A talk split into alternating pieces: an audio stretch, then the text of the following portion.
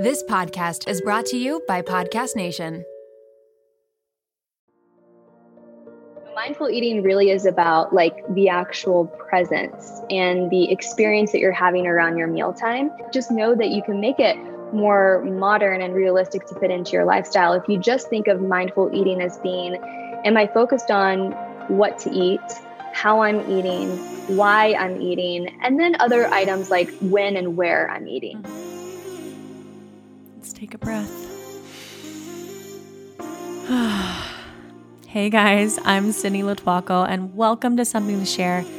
Every Wednesday, I sit down with people you may have seen on your TV screens, experts in their fields, or just people I find inspirational so that they have a platform to dive into the things that they really want to talk about. We all have something to share, something that we're going through, and something that we need to hear. So let's get started. Welcome back to the podcast. If you're new, I'm just so happy that you're here. If you're coming back, I'm also so happy that you're here. I'm excited for today's episode. So, I actually already recorded an intro, edited it all together, and then I was like, but I can't not talk about The Bachelorette because it happened this week. The finale was Monday. And it was pretty interesting, I think, to me. And I'm going to go full disclosure here. I feel like this entire season, not because of Katie, I was just kind of one foot in, one foot out. I watched it. I would ask you guys questions about it, but I really wasn't like glued to the screen. I probably never really am with that show, but so I I can't say that I watched it like a true fan, um, but I did watch this season, and I watched last night. But I actually watched. Nick and I are obsessed with Darcey and Stacey. Um, they're they're from 90 Day Fiance. They're these twins who are absolutely ridiculous and they're literally the best form of TV out there because they are just so like I said ridiculous. For example, they got hair extensions last week and before they decided to attach them to their head, they always do this um, ceremony with sage and they sage the bad juju out of their hair extensions um, before they put them on their head. So that's just an example of how that show goes. So I I love that mindless kind of TV sometimes. And Darcey and Stacey took Paramount to The Bachelorette for me. So I watched like the second half of the show. So I didn't see the first beginning part. So I don't really even know what happened with Justin. He was just all of a sudden wasn't there and Blake was going um to meet Katie's family. So that's where I started. First of all, holy Aunt Lindsay. Aunt Lindsay came in so hot. And I was comparing them on Instagram to Barb and Aunt Lindsay because they had kind of the same energy of just like anger. Um, but some people seem to think that Aunt Lindsay was even more angry. It's weird. Like I was wondering if she had watched the show and, you know, had hangups about what she saw and then decided that she's going to come in with all of these like very scary questions and was going to really lay into Blake because I feel like most parents, even if they're upset about what's going on or if they don't support what's happening with the show, they still have, you know, they still try and you know put on a nice face they're on tv but she really was like no i'm going in. I'm going to dig my heels in. I'm going to get what i want to know from blake. And i found that hilarious um, i think he did really well i know i mean that would have been hard for anyone even in real life if someone's aunt came at me like that i would have wanted to go hide in a hole so i will commend blake on just taking that um because they really came for him but in the end it seemed like they kind of resolved and felt like in a good place. They just seemed to have a lot of questions about what was going on. One of the biggest parts of Monday night was the talk between Katie and Greg, which we were all kind of waiting for. And I think I found this hilarious too. I had asked you guys or asked Instagram about whose side everyone was on with the argument. Originally, it was about the breakup, which I think if we had questions about that breakup, I think a really good source was Back to Love Doc, who we've had on the podcast before she does such a good job of explaining where people are coming from on the show through the lens of how they date, um, what their attachment styles are, and just what they might be bringing to the table for the emotions that you're seeing. I think a lot of the times you watch the show and you just see the emotions, but you don't necessarily think about like where are those coming from, like where are those rooted from, like what's has happened to those people before going on the show that is making them react in these ways. So I think that's a really good listen. I think she does a great job. She has a video on her Instagram that explains all of that. Um, so she's a great source. But basically, from the breakup, I saw both sides. I'm on a mm-hmm. I'm on both sides here, and I I like to see it from both people's perspectives, and I could understand it from both sides. And I just found it hilarious how divided everyone was about this topic. Like I had people on one side of my DMs being so supportive of Katie and saying that she did no wrong, blah blah blah, and the same exact opposite thing in support of Greg. So I just found that so interesting that we could be so divided on one topic and it just kind of a reflection of how the world is right now, which is kind of interesting. So, from what I gathered from that first breakup, was that Greg was heartbroken and that he wanted something that was real, that was outside of the show. He wanted to be the one. He wanted all the rules and everything to kind of go out the window. He wanted Katie to break those rules for him, essentially, because in his eyes, that meant love. That meant like if she is willing to run into the sunset with me and leave this all behind us, then she truly loves me. And Katie had very strong boundaries for herself, which I highly respect with the role of the bachelorette. She wanted to make sure that she didn't tell any guy until the end that she loved them. She wanted to stay true to that. And she wanted to only say it to one person because we've seen in the past when the bachelor or bachelorette says it to multiple people, it doesn't end up so well for that couple in the end. So I think she was just holding true to those boundaries and I respect it. But because of that, she almost held back with Greg, almost held back in her maybe emotions or what she was feeling at the time. Or maybe she just didn't actually love him at that time and she didn't want to say it and he needed her to say it for him to stay.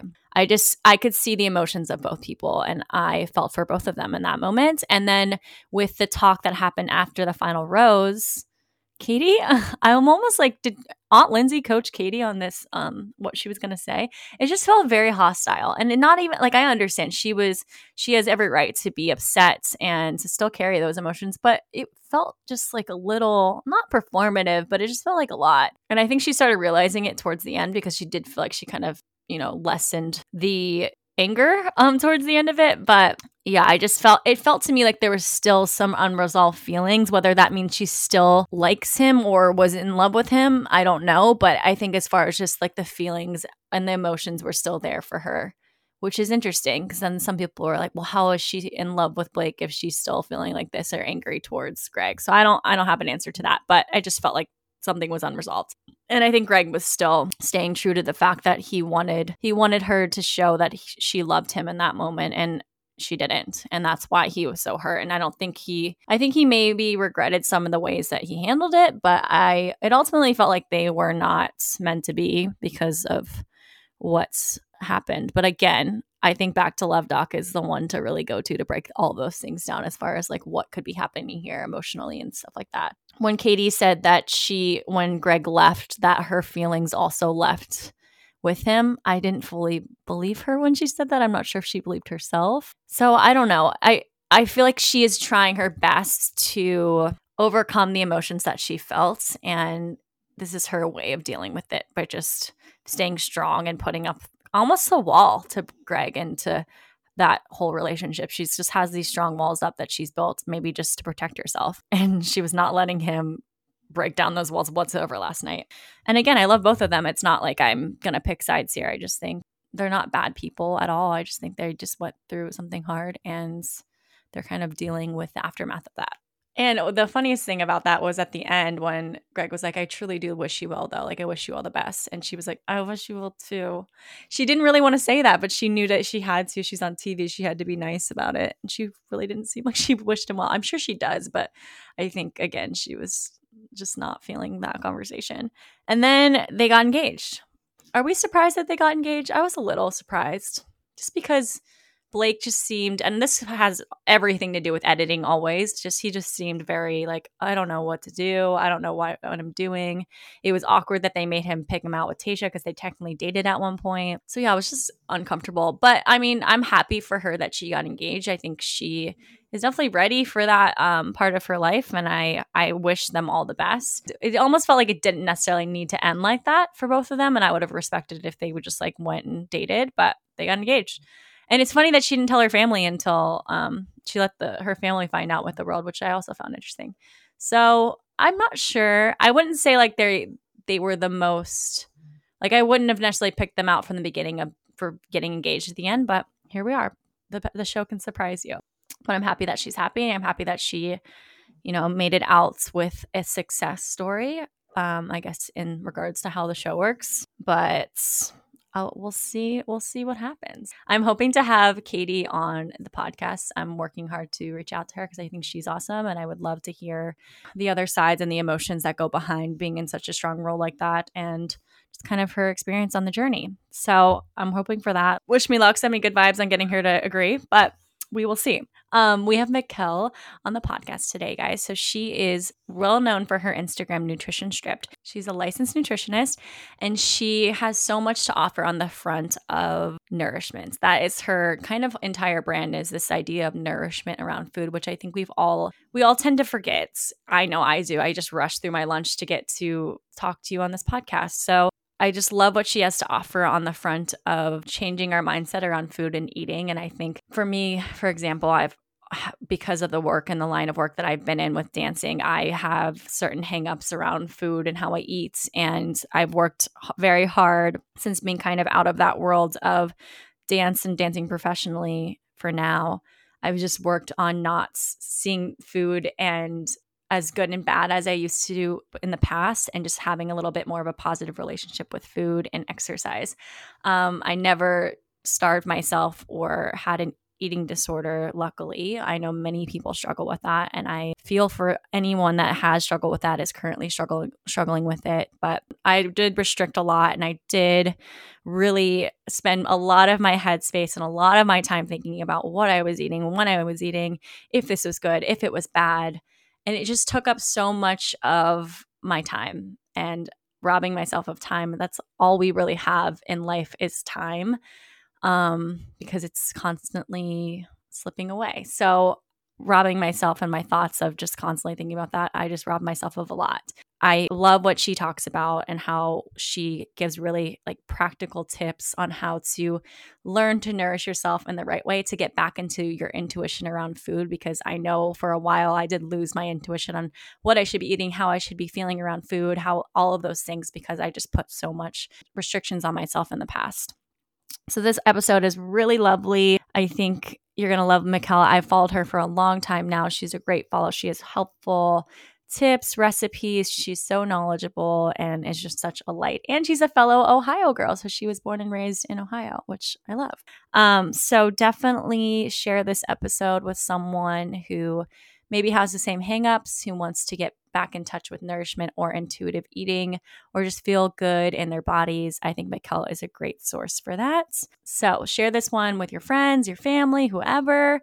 Let me know how you felt about The Bachelorettes. Hopefully, I won't get too many hate DMs for the things I just said because I feel like this season or just lately it's just been so divided. Anyways, sending love. Enjoy this episode with McKel, you guys. Before you go, I love a positive review. If you want to give me a five star review so I can keep growing the podcast and the something to share community, I would love it. So, without further ado, guys, here is McKel.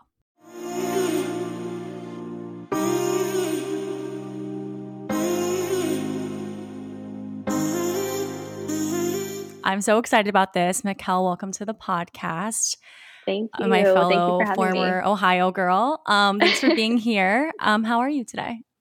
I am excellent. Yes, I love that we have that Cincinnati, Ohio touch point. Yes. Born and raised for me, but I know you're just enjoying enjoying uh, Cincinnati for the first time. So it's been treating so me well so far, and I've loved every person that I've met from here. So I'm sure that we'll get along nicely. Before we jump into the all of the questions I have for you, can you just give everyone kind of like a breakdown of who you are, your work, what your background is, and what you do? Yeah. So my name is McKel Kooienga. I'm a registered dietitian and I have, let's see, I started Nutrition Stripped almost nine years wow. ago to this date. And my passion, my purpose, um, what lights me up every day is really helping people navigate mindful eating and balanced eating. So, really creating those habits for like true, what I call like true nourishment. Um, there's so many diets out there and trends and products, and it could be so confusing. So I really like to take that mystery and the myth and the confusion away from that and make it really simple and teach people how to not only nourish themselves well, because of course, that is a huge component of mindful eating, but also how to enjoy food mm. because that is part of our life too.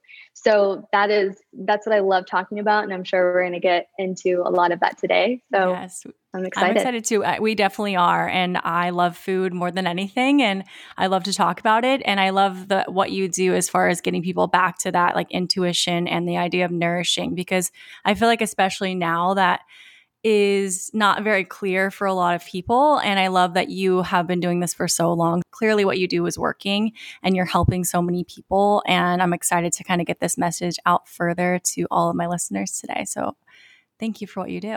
Thank you. I'm grateful. Before we get into all of that, um, I ask everyone's the, every person that comes on here the same questions as far as like bringing something to share. So I usually ask someone to bring something either from their nightstand, something surprising, or something with an interesting backstory. So, McKel, do you have something today to kind of share with us? I do. I thought it would be really fun to share my nightstand. Mm-hmm. I also maybe I'm biased because I really like listening to other people's like morning routines or their products that they're loving, all of that good stuff. But mine seems very simple because it is, but it's powerful and it's a really really big glass of water. Water or some herbal infusion, which I really love making. Herbal infusion is kind of like another variation of a tea. Mm-hmm. So you use herbal plant medicines like nettle or chamomile or mm-hmm. lavender, just something really lovely. And I do that not only again for that physical nourishment to make sure I'm hydrated, but you know, habits, especially around our health and eating habits, can be so hard to implement. Number one, number two, change, but also number three, even maintain. And so when you think about like, okay, how can I make this the path of least resistance? when I look at that glass of water, I immediately am reminded of my intention behind pouring that glass of water, which for me is like, hey, I want to be hydrated. I want my brain to be sharp. I just want to feel good. Um, I want to make sure I'm drinking enough water. It could be a, something as simple as that. And so having that visual cue as soon as I go to bed, but also more importantly for me, I use it when I wake up in the morning. Mm-hmm. So when I wake up, I see it in the morning and I hydrate first thing in the morning it starts me off on a really positive note because again i'm reminded of that intention of saying oh okay i did this the night before so i could actually execute this in a way that was really easy because that's another thing i like to make healthy habits so easy so that you can actually again like take action on them mm-hmm. so i have that i hydrate i'm reminded of that nourishment for myself and then in addition to water or some type of you know herbal infusion if i'm feeling a little fancy i like to always have a journal nearby mm-hmm. and so the journal is an addition for my morning practice. Mm. So you see, my nightstand actually doesn't really have much to do with my nighttime routine, but it has everything to do with setting myself up for success and like kind of getting on that right foot first thing in the morning. Mm. And so in my journal, um, it really depends on the day and what I'm kind of feeling. But when I wake up in the morning, I love to just take a few minutes to just you know, I'm awake, but I'm just eyes closed, breathing, just like allowing whatever is coming up in my mind to be without judgment, without, yeah, saying like this is a right or wrong thought. And that's a lot of mindfulness and mm-hmm. teaching and having that level of compassion with yourself to just be like, okay, this is what it is. And so some days I'll, you know, start off with like a million to do lists, and other days I just feel really peaceful and easy. And so, whatever that is, whatever side of the spectrum, I take it to my journal and I kind of just do a little brain dump. And sometimes that helps me just mentally get to more of like a blank slate mm-hmm. where I mm-hmm. can go, okay, how am I going to nourish myself today? What exciting thing am I going to get into today that's really going to nourish myself? And I find when I like ask myself those questions that are a little bit more visionary, imaginative, like fun and magical, mm-hmm. it makes me more prone to like look for those moments during the day mm-hmm. too. Or just, again, maybe it's a subconscious thing, but it sets me up for success so that during the day, I can find those little moments of joy that contribute to my nourishment, whether it's in a food or a meal that I cook or glass of water or a conversation that I have with a great friend or colleague or anything like that. So those would be two things on my nightstand that again really set me up for the next day. I love that because it just embodies kind of everything that you represent, but it's such a simple practice. It, it not a lot of people would think like, oh, if I just write out some thoughts in the morning, how much that can affect the rest of your day because I started that practice as well. Like sometimes it'll just be like you said a to-do list where I'm like, okay, this is my plan for the day. Or sometimes I'm like, no, I need to unpack whatever emotions I'm kind of waking up with, which is kind of interesting because you go to sleep and you think it's like a reset, but for sometimes I wake up and I'm bringing something from my dreams or something from the day before, eh, whatever's kind of going on. So I love that you have that like set basis for yourself. And the water thing is so huge and we all forget about just like hydrating. I mean, I keep this gigantic, this is 40 ounces with me at all yeah. times. It's like my um, emotional support water bottle. So I totally get that. But yeah, it's so simple, but something that can really affect how your day is kind of set up. But I'm wondering then if you're drinking this much water or like a pre bed drink, do you wake up a lot to go to the bathroom?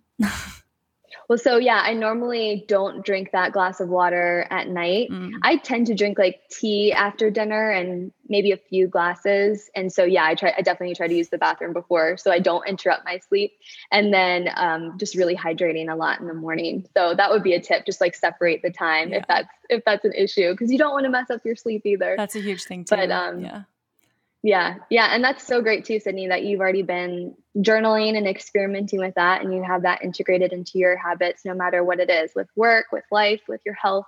It's such a powerful tool, but there's something when you put pen to paper with your intentions, with processing your thoughts, even just writing out your goals there's just a level there's a level of uh, self accountability there that can be really supportive. Mm-hmm. yeah i know. It doesn't even have to really look like anything that someone could pick up and read as a book. Like sometimes it's just complete nonsense like scribbled on a piece of paper that no one would really understand. And sometimes i don't even read it back. Sometimes i just like dump it out and then close it and then put it away. So yeah it's such yeah. an easy thing to kind of incorporate. So i love that you do that. Um, you mentioned one thing at the beginning of this this idea of like nourishment. And I'm wondering what that means for you because it's kind of like what your brand is based around and like what you do for your clients is this like idea of nourishment. So for you, McKel, like what is that uh, def- definition mm. of nourishment for you? Yeah, I love the word nourishment as well because I it is general enough in the sense that we all can slowly attach like our ideas of nourishment to it just like the word health mm-hmm. as well or healthy we all have such different or even success for that matter um, we have so many different definitions to that and pillars of what that actually means when we really connect like on a core level of who you are who you want to be what is how does that show up in your life? So for me nourishment is really honoring the fact that you know yes of course food and nutrition in general nourish your body on a cellular level. We have these beautiful physical, capable bodies that we need to show up in the world with, to hug, to speak, to cook food, to do so many amazing things in this world. So, of course, we have to address that physical nourishment. And that's why eating well or eating nutrient dense foods are a part of that.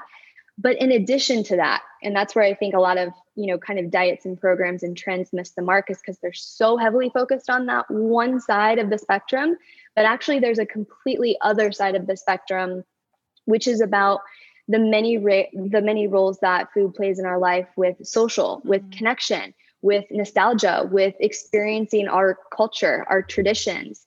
Um, there's so many just beautiful ways that also food, like in a way, communicates with each other. And it's just a really wonderful thing to honor that enjoyment side of things mm-hmm. uh, side of things so having that two having those two sides of the spectrum play with each other for me is what means uh, for, for me is what means balance i know that's what's fun like interesting about food it's because we all take part of it in it every day but they're also like you mentioned the culture part like you don't really think about that every day where you're like oh this dish came from this country or like how that's kind of it comes from like ancestors and all these things that go into food. But a lot of times we're just like, okay, I'm hungry, I'm shoving things in my mouth, or I'm bored, or like whatever food kind of is for each person. But when you kind of break it down and get to that like sole purpose for what food is supposed to be, it's kind of um, interesting. And that idea of nourishment, I, I love because I think that's what a lot of people are missing nowadays. And sometimes a lot for me, I'm missing that aspect where I'm just like so hungry that I'm shoveling food in my mouth and I'm like, did I even eat? like, am I even full? Because I just like my mind wasn't in the process of it. So, yeah, that's really beautiful. Yeah, Sydney. And that is such a common like challenge point too with mindful eating in general. So, like, I like to think about just in case you're listening, you're like, what is mindful eating? Mm-hmm. You know, mindful eating really is about like the actual presence and the experience that you're having around your mealtime. And so, many times, if I bring up mindful eating, people are like, oh, well, you have to have the whole stage set and the beautiful dinner plate and the candles and like everything's got to be perfect and you have to be fully at peace and zened out to enjoy your meal. Mm-hmm. Now, that could be an amazing tool and it can work for a lot of people, but just know that you can make it more modern and realistic to fit into your lifestyle. If you just think of mindful eating as being am I focused on what to eat, how I'm eating, why I'm eating, and then other items like when and where I'm eating. Mm-hmm. And so when you think about it in that way, you can really start to get more tangible about it and it can feel a little bit less like abstract. And that, of course, like plays hand in hand with balanced eating because that's what I was talking about with that spectrum. Mm-hmm. It's like mm-hmm. you have this one side that's fully in the nutrient dense foods. Maybe you're on the go or you're trying to be like, quote, perfect or clean eating. So you're hanging out on that side so, so much. And then on the other side, you are only engaging in those enjoyment foods. So it's like that balance and that mindfulness really come when both can be integrated and you can pay attention to that experience. Like you said, like checking in with your hunger levels before a meal, during a meal, after, so that you could just check in and be like, hey, like, how hungry was I going into this meal? And I ate this size portion, for example. And then after this meal, I was left feeling this type of hunger. So it really helps you just be more in tune before, during, and after. So it's the whole experience. I completely agree. I'm wondering then, like, how important is like your energy or your mindset when you're sitting down to a meal on digestion? Like, does that have a huge effect on like how we process foods, or does it not really matter to certain people? Like, what does that affect on like your energy and your mindset sitting down for a meal and then how you digest that food? Yeah, I would think like take the example that you were just saying when you're go go go go go and you have a quick meal you might even be like literally eating on the go or rushing i think that's a huge part is where we just eat so fast that we might not even be properly chewing our food that's actually mm-hmm. one of the mm-hmm. most like common things i see that and then also feeling bloated or having gas mm-hmm. after a meal and that literally could be remedied or at least attempted to remedy just by taking a little bit more time just before your meal, even if it's like one minute, or if you're really tight for time, or if you're just trying it, take a few deep breaths just to start mm. to rem- like kind of switch up your nervous system. Because if you're in like go, go, go, go, go mode, I'm checking off all these to do lists, you're in that fight, flight, or freeze. You want to mm. activate your parasympathetic nervous system, which is your rest and digest. So even just taking a few deep breaths before your meal can not only like on a physiological level just calm you out so that yeah. you're not just speeding through it and um, but also you're able to have a little bit more time and space to just be with your food and again to then start to ask those questions like hey where's my hunger level at how am I feeling right now? Am I scrolling my phone right now? Or can I put that away? Are there a lot of distractions around me? So it allows you to create that little extra space so that not only are you digesting your food better, you're chewing slowly. So that's going to help support your digestion, but you're also more present with your food. And so you can then check into during your meal, like, hey, how am I feeling? Um, am I feeling bloated afterwards? Was I rushing in the meal? So those are just mm-hmm. a few tiny little actionable, like key items that somebody could do today. Yeah, that's major and something that we easily forget. And I've heard people like do tricks like use chopsticks or something for a meal that you wouldn't normally just to kind of slow yourself down. So I think there's like fun ways of doing that just to kind of check yourself. I think it's good to do that from time to time. Um, is there yeah. like a lot do you like a lot a certain amount of time and like for a meal in your day to like allow this time for nourishment is that kind of scheduled into your day for you or do you just kind of like intuitively know like how long you should be eating or like how long that process should be for you yeah, that's a, an amazing question, Sydney. I want to go back really quick because I loved that you called out the idea of having some little tiny like hacks and tips, like chopsticks or something. Mm-hmm. Another one is really common where you can use your fork or whatever your utensil that you mm-hmm. are using, including chopsticks, and um, enjoy the food per bite and kind of let it be. Another little tip, to, uh, when I mean let it be, I just mean put it back on the plate so that you're hands free and you're actually just focusing on chewing and then that second part to that would be just to make sure that you're chewing enough.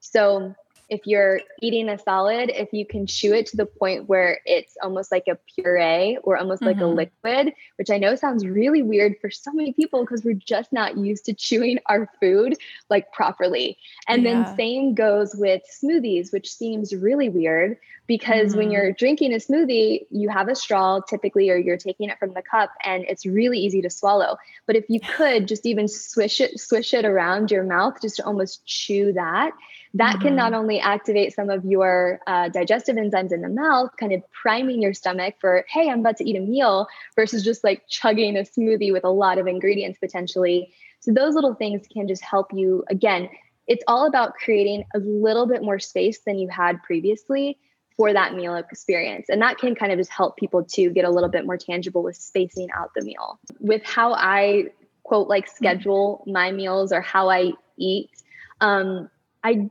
so here my story in terms of my health journey as well like i used to be that type of person early like pre in my career in terms of undergrad and grad school going to be a dietitian when i was really heavily like dieting and trying all of these diets i was so focused on that like perfectionist mindset and that all or nothing mindset.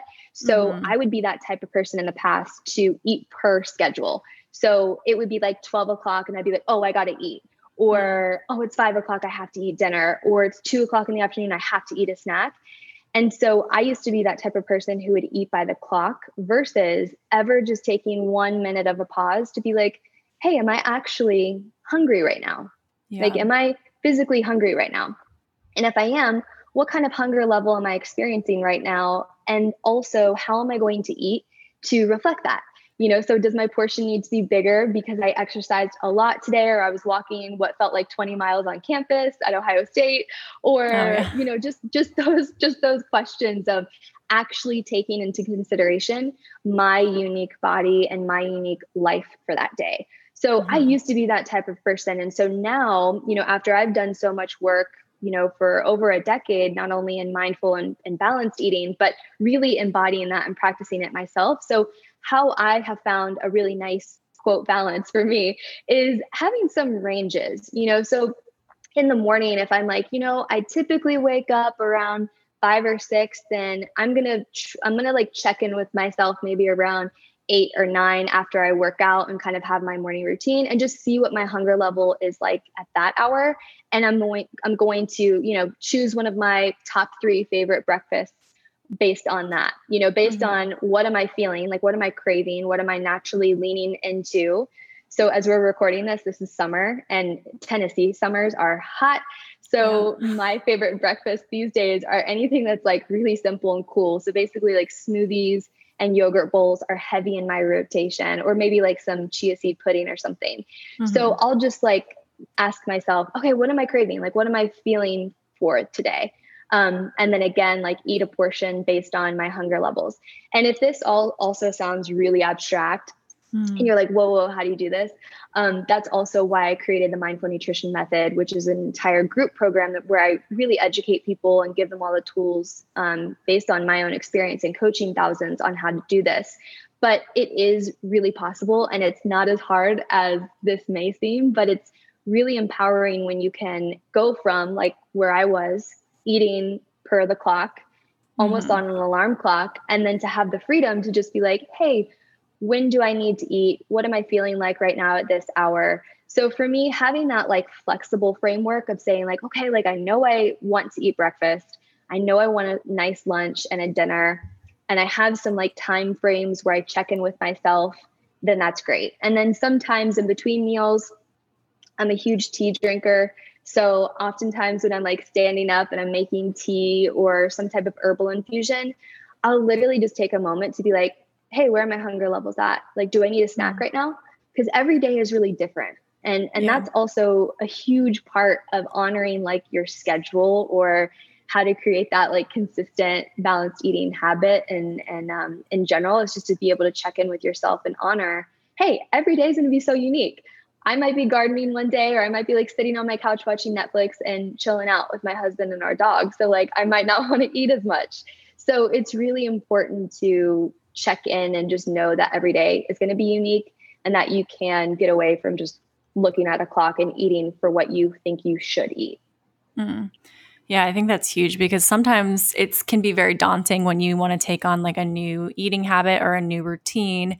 But then if it feels like it's like regimented or there's certain diets that push, like you have to fast and you have to wait until this hour to eat and you have to do all of these constraint like within constraints of like when you're supposed to eat, how you're supposed to eat. It kind of brings it back to just like yourself, your body, your own needs based on like what you're exerting that day, like what energy you need, like how you're feeling. Um, so it's a great, I think, goal to have for everyone to get to that place. Yeah, yeah. Sydney, you brought up such a great point as well with having such structure or routine or feeling really rigid in eating habits. And that often is found in those diets, you know, whether it's like a five day mm-hmm. detox or 30 day plan, XYZ, they're so focused on that short term result and also giving you like so many rules to follow also like how do people like how do brands and diets and trends and all of that expect people to read this and then overnight immediately implement like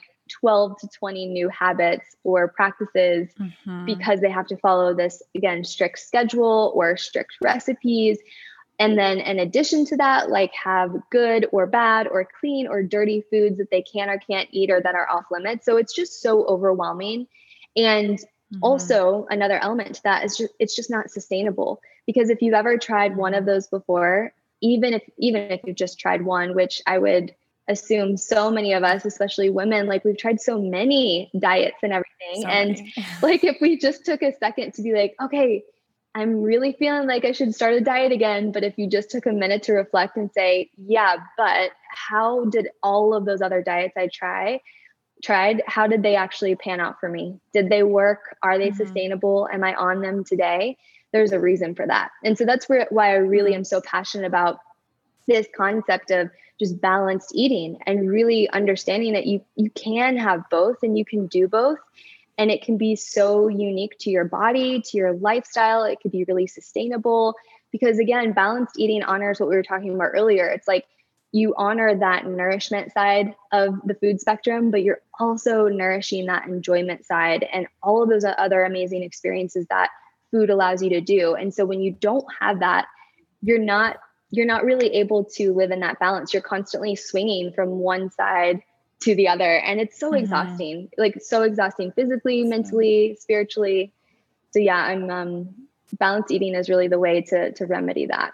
Yeah, it seems like it's more of a lifestyle versus just like a hack or a temporary time of being because I've done all of those diets and like they can work, they can get like certain goals, but it, again, that sustainability aspect that you brought up, like it's very hard to maintain and have a life. Like for example, if I'm on like a certain keto diet and it's summer and I want to go out my with my friends and I like can't have french fries or I can't have wine, it's just like all of those things kind of it just is it worth it? Then it's just because I like have to stay to these strict guidelines and it for me it wasn't. So, I love that you have your form of like just nourishing and creating a different lifestyle that's still healthy but also just making your body feel good and I love that. I'm wondering with like the work that you do or without, like if there's anything that's kind of come up lately or something that's kind of been what you've been thinking about with what you do or helping people that's kind of been like on your heart or mind lately. Yeah, Sydney, we're so aligned on that because one thing you just brought up, like social interactions, social gatherings, being with yeah. friends and food and that has been a lot on my mind lately, not only because it's mm-hmm. summer and people are getting together. Um, you have, I mean, tons of like diet language around hot girl summer or what, whatever. I don't even know if that's, if that's like the tagline still. But you yeah. know, there's just so many like diets and gimmicks out there that are not only like trying to loop people in that way into dieting mm-hmm. unnecessarily, but also we have again that food experience that all of us are starting to, especially with the um, with COVID and all of us starting to socialize again a little bit closer. Like there's so many new or I guess normal interactions that are coming back into our life again. And it's complex yeah. to navigate, especially if you were on something that would be like a really strict diet. So that's been on my mind and heart a lot lately with our clients, with our members, with conversations with friends and families, are just like, how do mm-hmm. we you know still maintain that nourishment side of things like taking care of our physical body and also balance like going out to social gatherings a little bit more going out to eat or having you know friends and family over and balancing those enjoyment foods so it's really been on mm-hmm. my mind a lot too and a lot of the times i think assessing our mindset you know a lot of the times when i talk about mindful eating it can be really you know tangible and tactile with like we were talking about little tips of setting the utensils down or deep breathing before but a lot of my mindful nutrition method and that philosophy is really about three pillars which is like yes mindful eating of course we we have to tend to that but it is also about your mindset and getting your mindset mm-hmm. positive and right if you will and then also your lifestyle habits and so, mindset, especially if we're in a state of imbalance, like we were just talking about, really restricted or restrained or stressed or tapped out on our thoughts and emotions, or we're emotionally eating, like having that mindset freed up where you are practicing more balance with it um, can be mm-hmm. really freeing. And that sensation of freedom when you let go of that all or nothing mentality or the perfection or trying to get it right or trying to go all in you can really help yourself like get closer to that middle spectrum. So one thing that I keep bringing up too that actually might be a nice little exercise for everybody if you are really curious about balanced eating too or just to make this mm-hmm. a little bit more of an exercise that everybody can use like today, tomorrow, this weekend when you're going out with your friends and your family. Mm. Thinking about this balance again because it can be such an abstract terminology and concept to get. But if you picture a sliding scale and so on one end of that scale, you picture all of those foods or even other ways of nourishing yourself, like support, accountability, talking to your friends and family, like prioritizing fiber, getting sleep, drinking water. All of those things are really, really deeply nourishing for your physical body on one side.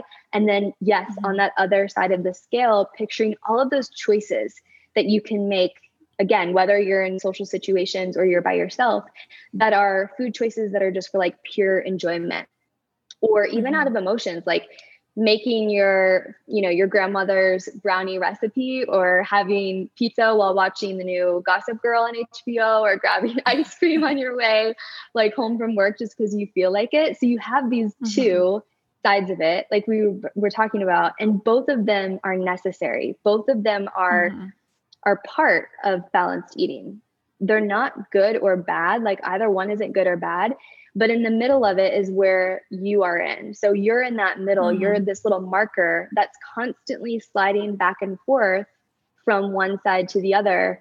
And you're trying to stay pretty close to the center, and that marker is you. Mm-hmm. So you want to be constantly experiencing both sides of that scale, which creates that balanced relationship with food that we're talking about again, whether in social scenarios or by yourself. But we also want to have like the time and space and energy to slide, slide back like like slow and steady. We don't want to yeah. be a pendulum and be like, yeah, okay, I'm all that. in and I'm perfect and I'm eating all yeah. these amazing smoothies and green smoothies. But then on the weekend, I go and binge eat and I, you know, maybe drink too much with my friends and then I'm right back at it. So that's not mm-hmm. it because that's that's like this all or nothing pendulum swinging and that really creates imbalance over time. So if mm. you're in those scenarios just think a little bit like okay where am i at right now on that balance spectrum? And can i like just do one little thing one little practice that like gets me closer to the middle? And that could be such a powerful tool for people to use in the moment. It could be a great reflection tool. So if you are journaling you can be like okay today how did i quote do overall today like where was my balance spectrum today so it's such a great tool to to implement just to check check yourself and see where that is. Mm-hmm. so i love i love a little key takeaway moment so i hope that's helpful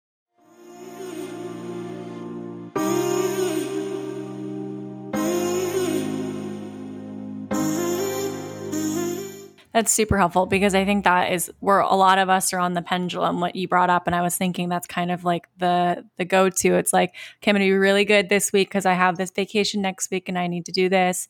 But then when I get to that vacation, I'm gonna go balls to the wall and then feel horrible after, and it's just the swinging back and forth. But if you can kind of be in the middle, I think it also an idea like that kind of removes a little bit of the anxiety that is we put so much around food and eating and meals because I don't know, especially for women, there's like so much mindset that goes into how we eat, how we show up to a meal that it's even more than just what we're eating. So I think that that is such a key um, tool that we can kind of utilize because it, it's less extreme. It's more like implementable, if that's a word, uh, into like yeah. the next day. Um, so I love, I love that.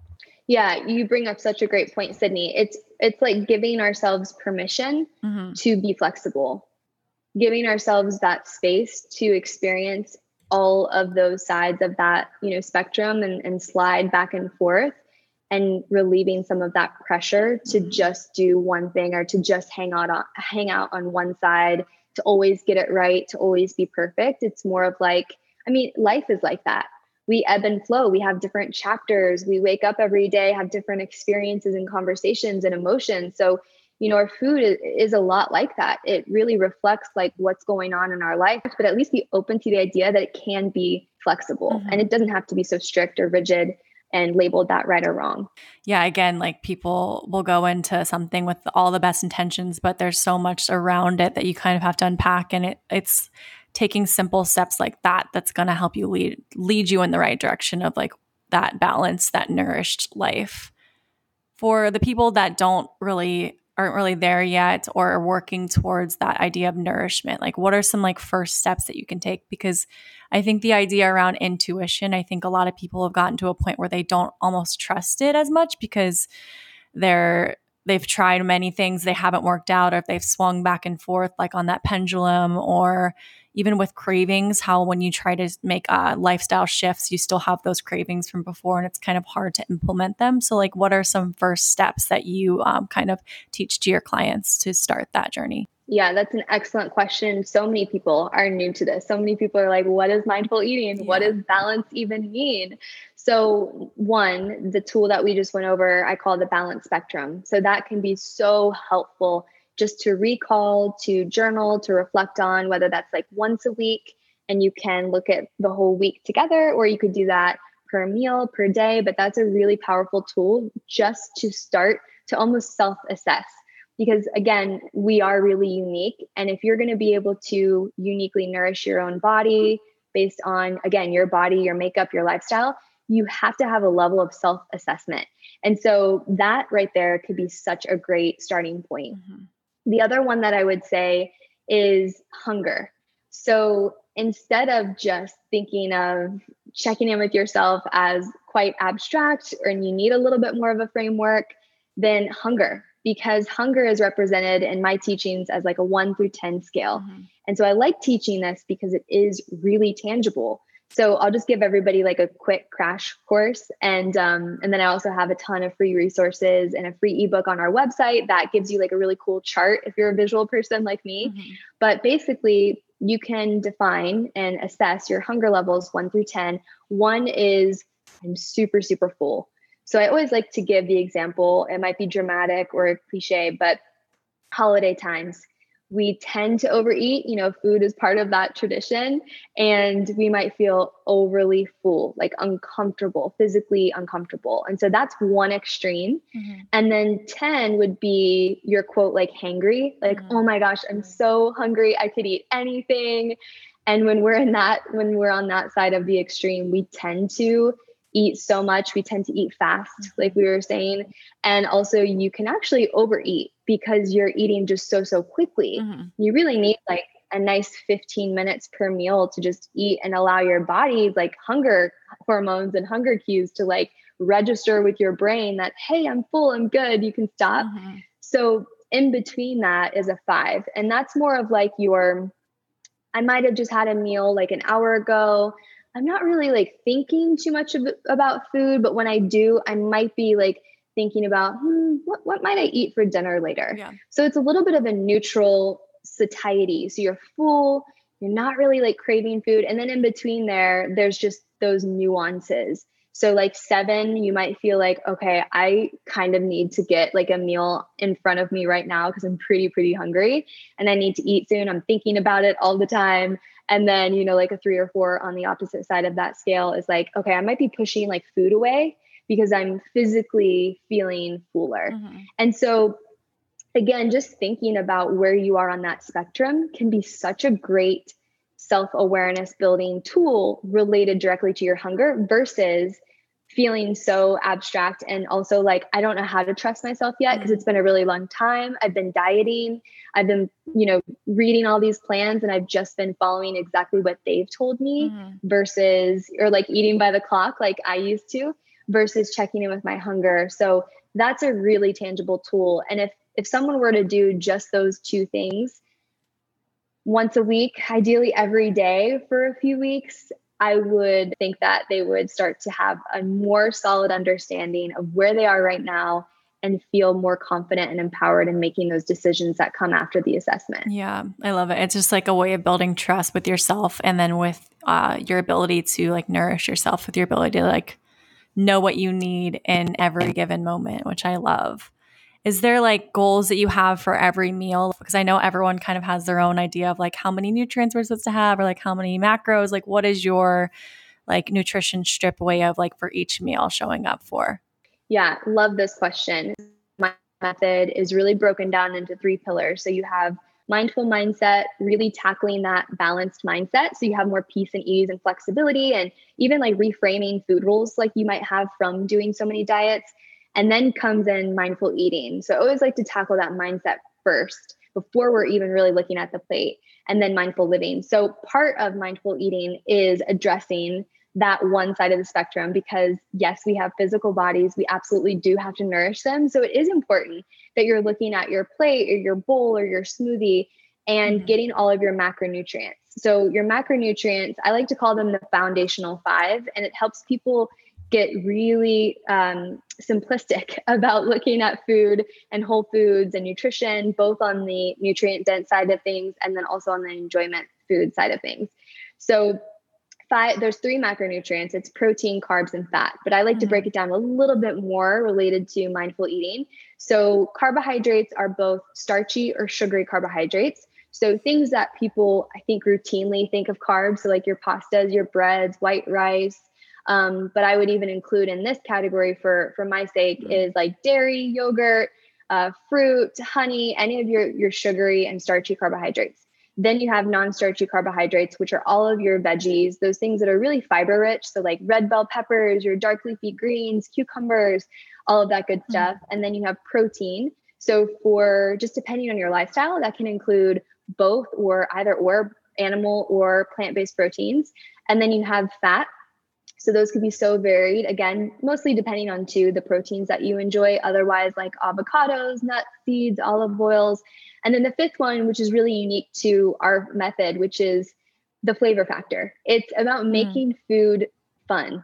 And so I always like to think that the flavor factor are those little last minute items that you put on a dish. So whether it's like fresh herbs or dried spices, mm. even condiments or like Bragg coconut amino acids, which I love. Um, and they taste like teriyaki sauce. And then like hot sauce, anything that just makes that meal feel and taste really delicious to you and makes it unique to your mm-hmm. food mm-hmm. likes and dislikes. So if you have those five things, or at least you're trying your best to get those five things on your plate at each meal, mm. you're doing good enough and you're doing a great job. So if you can just think about it in that framework, that can be so so helpful. And again i have for those visual people if you're like yeah but how does that look like on a mm-hmm. plate? Mm-hmm. i have a little graphic um, in our free ebook on the website or even on my instagram if you scroll back but it's just a nice way to visualize what to include on your plate to meet that nourishment need. Yeah that's it's such an easy way to kind of look at it because then you're like it's like a checklist. Like do i have this this this? Good good good. This is fiber. This is this um, it's nice to have that just like as a reminder. So it's less like I need to go to MyFitnessPal and count all of these calories or input all of these things. It's like less that, just kind of like a checklist that you keep in the back of your mind, which I love. And I'm sure you feel better after every meal when you have all of those uh, key five things that you just said. Yeah, you do. And also, it's so flexible mm-hmm. because you could be cooking at home and going through that checklist like, hey, do I have all these, the foundational five? You could be traveling, you could be at a social gathering, and you could just be checking in mentally and saying, like, hey, do I have all these five things? And if I don't, like, can I make up for a few other ones, like in the next meal or in a snack? Or is today just going to be a meal where I don't have all 5 mm-hmm. and that's okay too?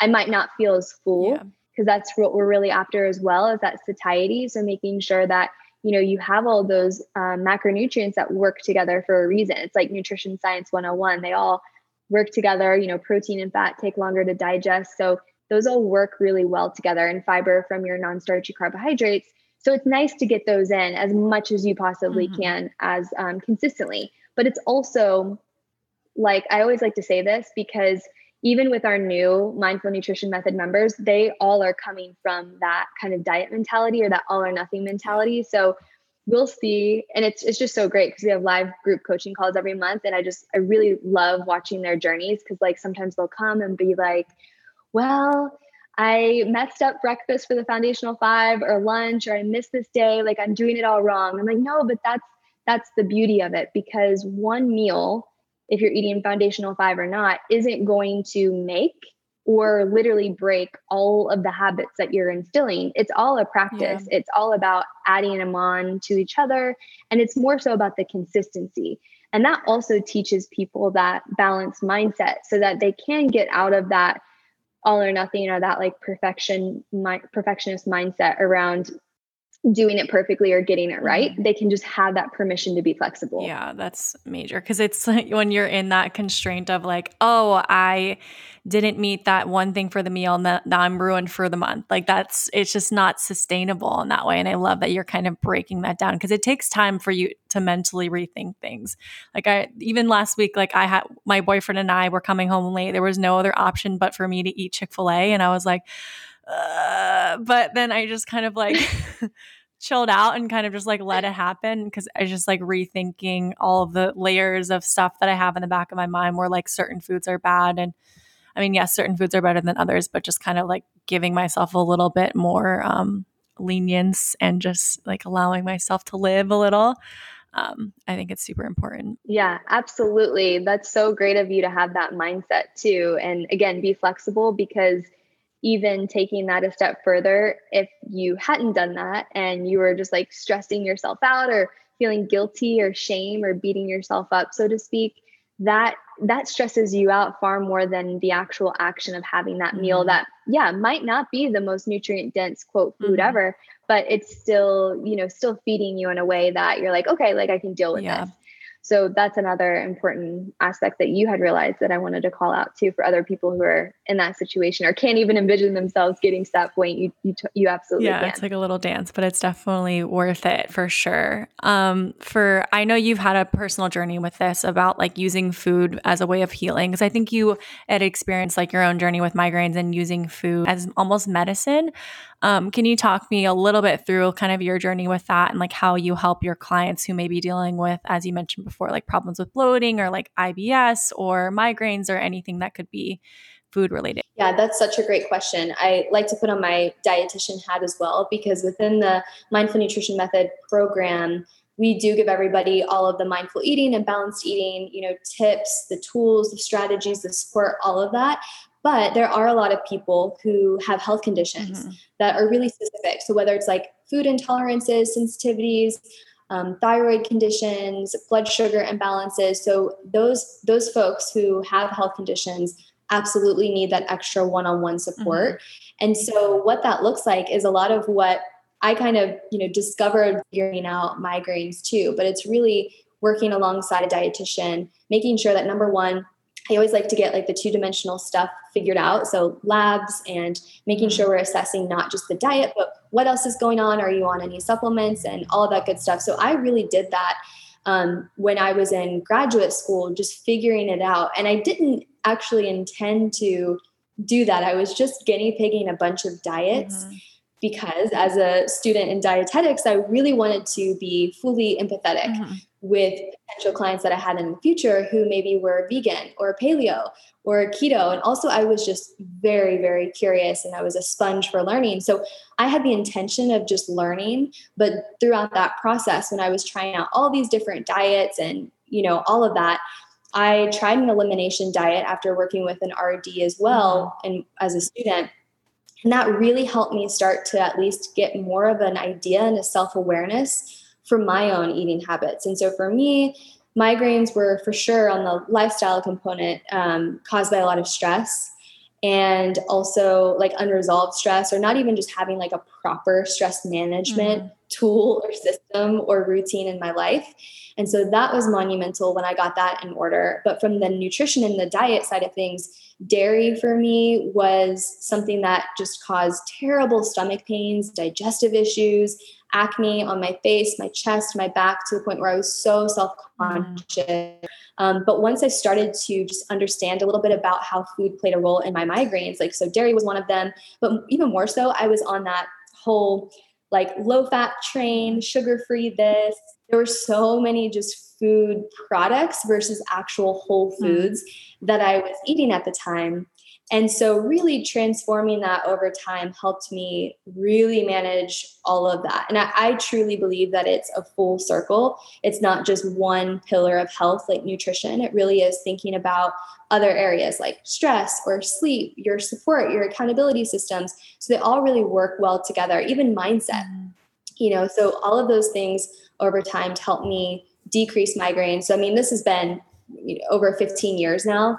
Um, so I haven't had migraines since yeah, since my like late late teens, wow. early 20s when I started that journey. Wow, that's amazing. It's just like another reminder of like you can feel better with the right steps, with the right people like you, um, the right coaches to kind of walk you through that and and just not getting to, out of that place of pain is like so important and I love that you are helping people to do that um, for anyone that's kind of like overwhelmed by food or like wanting to start this journey or wanting to like take those next steps like what is your advice to someone that might feel just like overwhelmed by it all or just like doesn't really feel like they can take that first step? What do you recommend i guess for starting? And then two from what you've seen from your clients like how does everyone feel after going through a journey with you or after making these changes? Like how do you want um, the people that go on this like Nutrition Stripped plan? Like how do you want everyone to feel and show up in their lives after that process? Yeah. Oh those are amazing questions. So i think the first part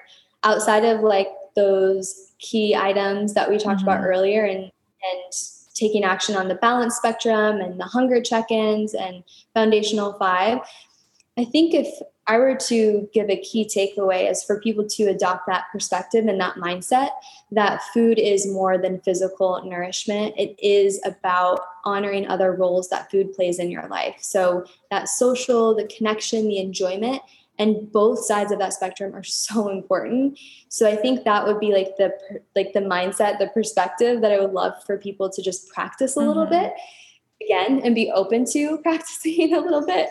And um our mindful nutrition method members who have been doing the method work are incredible. They are like again, they light me up every day because I'm just the vehicle, the teacher to help guide them, mm-hmm. but to really empower them to learn the education, to apply the tools so that after they implement it in their real life, they feel so confident. They feel empowered. They can trust themselves. Mm-hmm. They don't have to rely on me forever. Like, I want them to just go through the program and be like, that's it. I'm not doing anything else. I'm good.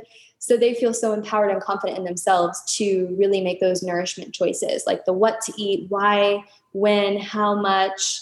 Yeah, I think empowerment is just the word that I keep. Mm saying over and over again. Yeah, I love that idea of empowerment because some people would maybe want to think of like how can they create a program that keeps people coming back and keeps getting their money, but no your thing is just about like teaching people how they can be empowered themselves with your tools and then go out and be like good to go essentially not having to keep coming back, which is wonderful. Yeah, take back their power, their peace, their positivity with food and like live live their beautiful life having food not be mm. something that takes away from it, but that adds so much joy and pleasure to to your life. I love it. It's such a good goal to have and it is life changing because it once you have that no longer controlling your life, your mindset, then you can focus on so many other things that are again more important once that's just like there and on that base level of just like nourished and good for whatever your day brings, which is great. Absolutely. Last two questions I have um, are just like my final questions that I ask everyone. First being, what McKel do you want to be remembered by at the end of your days? Yeah, someone who helps empower people to take that power, peace, positivity back with food and their food experience and and also had some fun yeah. and joy, made it easy along mm-hmm. the way for their journey. So, yeah, I really just I feel my purpose is to help people and so that's what I would want to be remembered by. It. Um, last question, just any last piece of advice that could be related to the work you do or just kind of any journal advice that you can share with us? I would just say, yeah, I don't know if I would have anything else extra okay. outside of that. Food is food is physical nourishment, and it's also about enjoyment. Um, I would say, yeah, I do have another thing. It's about just honoring the fact that you are unique, and I think that can go a long way with keeping that in mind with your entire life, but especially with mm-hmm. nourishment and diets and food choices. And it's okay to be unique. It's okay to have those different food likes and dislikes and preferences and to just honor that and, and be good with it. So I guess that would be the last little tiny bit of advice. It. That just means that we went through a lot of things today, and I'm so excited about that. um, thank you so much for being here and sharing your knowledge and doing all that you do. Before you go, can you just tell everyone where they can find you? I know there's like so many places, you have so many courses. It's amazing. Can you just kind of drop everything here now for everyone to go look at? Yes, absolutely. I think the best way to get directly connected with me, you can absolutely send me a DM on Instagram if that is a place that you like to hang out. Otherwise, um, going to my website and take the free quiz that we have, which is super mm-hmm. fun. So, especially for those of you who are beginners, if you want to figure out where you are on that balance spectrum and what type of balanced eating archetype you are, that is so great because I give you a ton of resources after you take that quiz.